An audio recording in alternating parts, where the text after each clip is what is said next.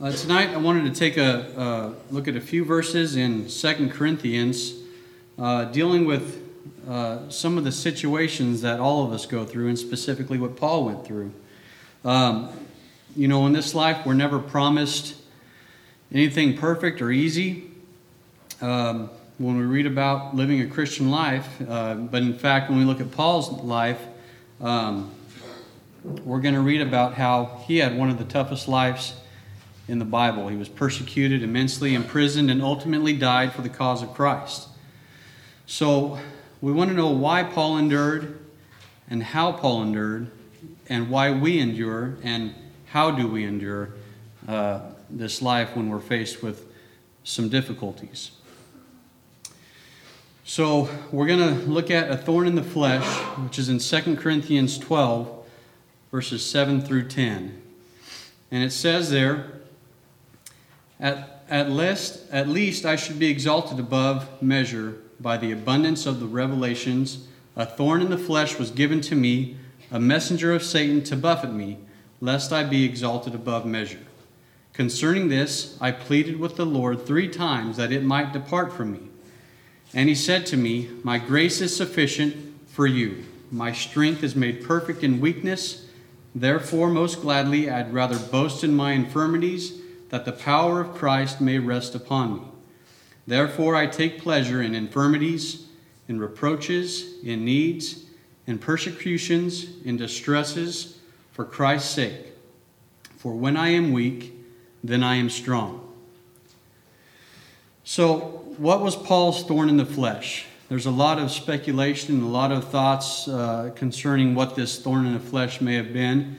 Some uh, a lot of commentators say that it was severe earaches or headaches or epilepsy, malaria, fleshly temptations, poor speech. In fact, poor speech, um, they, they get this from 2 Corinthians chapter 11, verse 6, where it says there, I may indeed be untrained as a speaker, but I do have knowledge. We have made this perfectly clear to you in every way. That's out in the uh, NIV. So Paul was not a good speaker. He says it himself. Um, this is one of the reasons why it kind of convicted me to start teaching, is because Paul says he's, a, he's not a good speaker, but he has knowledge. Well, there's no excuse why we can't teach, whether it be publicly or privately, we have an obligation to do so. So it's amazing that even though Paul was weak in his speech, God gave him the strength to be one of the greatest writers of the Bible and disciples of Jesus. So as we can see there's a wide variety of thoughts on what his infirmity could have been. Um, persecution was another one that people think it, it, it, was, and then also poor eyesight or maybe even blind. It's thought that Paul had some, some, some vision problems. In Galatians um, 4, verses 13 through 15, and chapter 6 of Galatians, in verse 11, it says there, you know that because of my physical infirmity, I preached the gospel to you at the first, and my trial, which was in my flesh, you did not despise or reject, but you received me as an angel of God, even as Christ Jesus. What then was the blessing you enjoyed? For I bear you witness that if possible, you would, you would have plucked out your own eye and given them to me. So, this is uh, one verse where people think that Paul may have had some poor vision.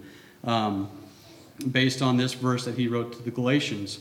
And it also, in, in uh, verse 11 of chapter 6, it sa- he says, See with what large letters I have written to you with my own hand.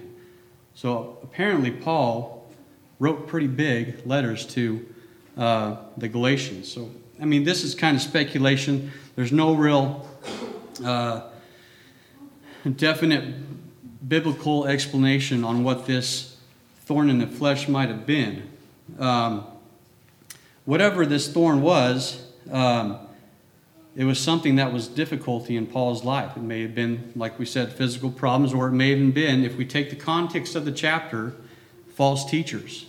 Previously in the in the chapter, he talks about false teachers, and I kind of think that this is what Paul's thorn in the flesh may have been. It may not have been a physical infirmity that he was dealing with, but it may have been dealing with a false teacher um, that he would have been battling with. So there's, we can take this example of Paul, and we want to as we go deeper into the lesson, we want to think about potential thorns in our own flesh that we go through, something that makes our life difficult or spiritually weak. So, Paul's thorn in the flesh, he says, was a messenger of Satan. Basically, what this means in this portion of the verse is a messenger from Satan is anything other than the preaching of the gospel of Christ. So, this kind of coincides with um, a false teacher. A false teacher could have been a messenger from Satan, basically opposing or being a false teacher among the church there in Corinth, um, not teaching the doctrine of Christ. So Adam Clarke says this about uh, this portion. He says, No infirmity of body nor corporal sufferings can affect and distress a minister of the gospel equally to the perversion of scattering of a flock, which were the fruit of innumerable, innumerable labors, watchings, fastings, prayers, and tears. Basically, Clarke is saying that there is no bigger problem for a preacher of the gospel than somebody who directly opposes the teachings that he's trying to teach from the Bible. So, how do we deal with the difficulties and weaknesses um, that we may have in our life? In verse 8, it tells us to pray we can always go to prayer um, through anything that we go through. And it's always taught to us through the entire Bible that we need to go to God in prayer on everything. In verse 8, it says, Concerning this, I pleaded with the Lord three times that it might depart from me. So Paul prayed three times that God would take this thorn in his flesh away. So this is also our, our example with what we should do with difficulty and weakness. We need to go to God in prayer plead with him as Paul did, and pour it all out to him as Paul did as well. So notice here that, that the number three, he prayed to him three times. Well, Paul didn't get the answer on his first prayer or his second prayer, but he got it on his third prayer. And I don't think the number means we have to pray three times to get an answer from God. Basically, this is, this is saying we need to pray until we have an answer from God uh, continually in prayer until we understand what God's will is for us. Um, so the next verse says, in verse 9, And he said to me, My grace is sufficient for you, for my strength is made perfect in weakness. Well, God tell, told Paul no. He did not give Paul the answer that Paul was looking for. And I think that's really interesting. Um, you know, Paul thought he had an answer to what he was going through. And God had a different answer for him. God had the plan that God wanted to do. So we may think that we have all the answers in our life for the problems that we have, but ultimately, we need to go to God to figure out what that is. He knows what we need. So we need to ask ourselves why do we rely on ourselves to fix our own problems? Why can't we think, why do we think we can or, or have to do it on our own? that kind of thinking is very self-centered that we can take it take a problem on ourselves. It's not giving everything to god. It's not putting it in his hands. It's not surrendering to his will. So uh, we need to make sure that we are uh, going to him for help and here it says god said that my grace is sufficient for you so god's grace supports us when we have no other answer for what's going on God's grace is sufficient for us uh, uh, in our difficult times. So God allowed this thorn to continue in Paul's life, but he would not let it defeat Paul. God will never let us have a difficulty or weakness in our life that we can't overcome. You know, he did the same thing with Job. He took all of Job, he let Satan take all of what Job had, but uh, uh God said to spare his life. So, when we are troubled or weak or have a difficulty in our life, um, that is when we need to lean on God most. And that is what God wants, and that's God's will. And I mean, it's, it's, we can all realize that as we go through life through some hard times, we usually find ourselves praying and going to God then instead of, you know, like we normally do when everything's going pretty smooth. So, uh, I don't think that's any type of coincidence either. I think that's kind of, I think that's a plan God had for us. You know, he, he, he in fact told Paul that, or we'll get to that. I don't want to get too, too far ahead of myself here. But this, this keeps God in our lives. For us to pray to God, to be able to go to Him, keeps Him close in our lives. He says, My strength is made perfect in weakness. God's strength is proven when we are weak. That's a powerful concept. What a perfect answer to weakness. It's God's strength, and it is perfect. So, God gave Paul and gives us thorns in order for us to remain humble. You know, Paul was a very proud and confident man, um, and God needed him to stay humble. And Paul said this earlier in the verses that, you know, uh, uh, some of the translations say, So I would not be conceited.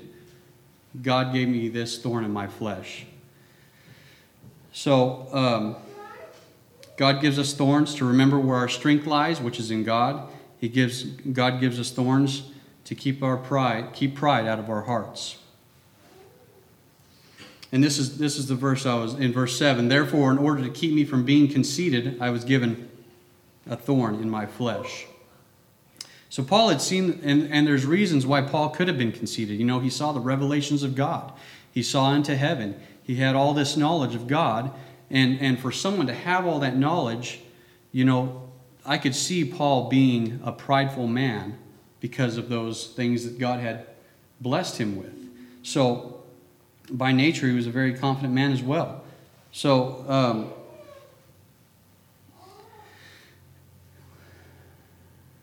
we, uh, we can see that, that uh, God was trying to keep Paul humble instead of to be prideful. The other thing is that Paul was not ashamed of his pride, or I'm sorry, not ashamed of his thorn.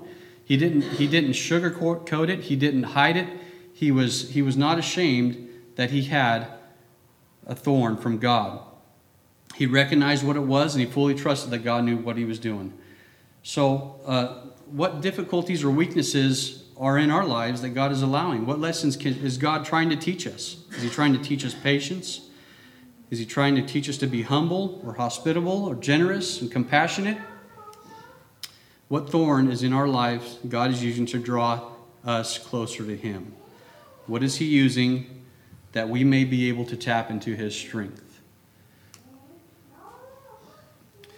So, Paul continues immediately after God answers him. This is immediately what Paul says. Therefore, I take pleasures in infirmities. So Paul accepted his answer right away, and he and he and he uh, took pleasure in it. So therefore, I take pleasures in infirmities, in reproaches, in needs, in persecutions in distress for Christ's sake. So why did why did Paul say that he takes pleasures in these things?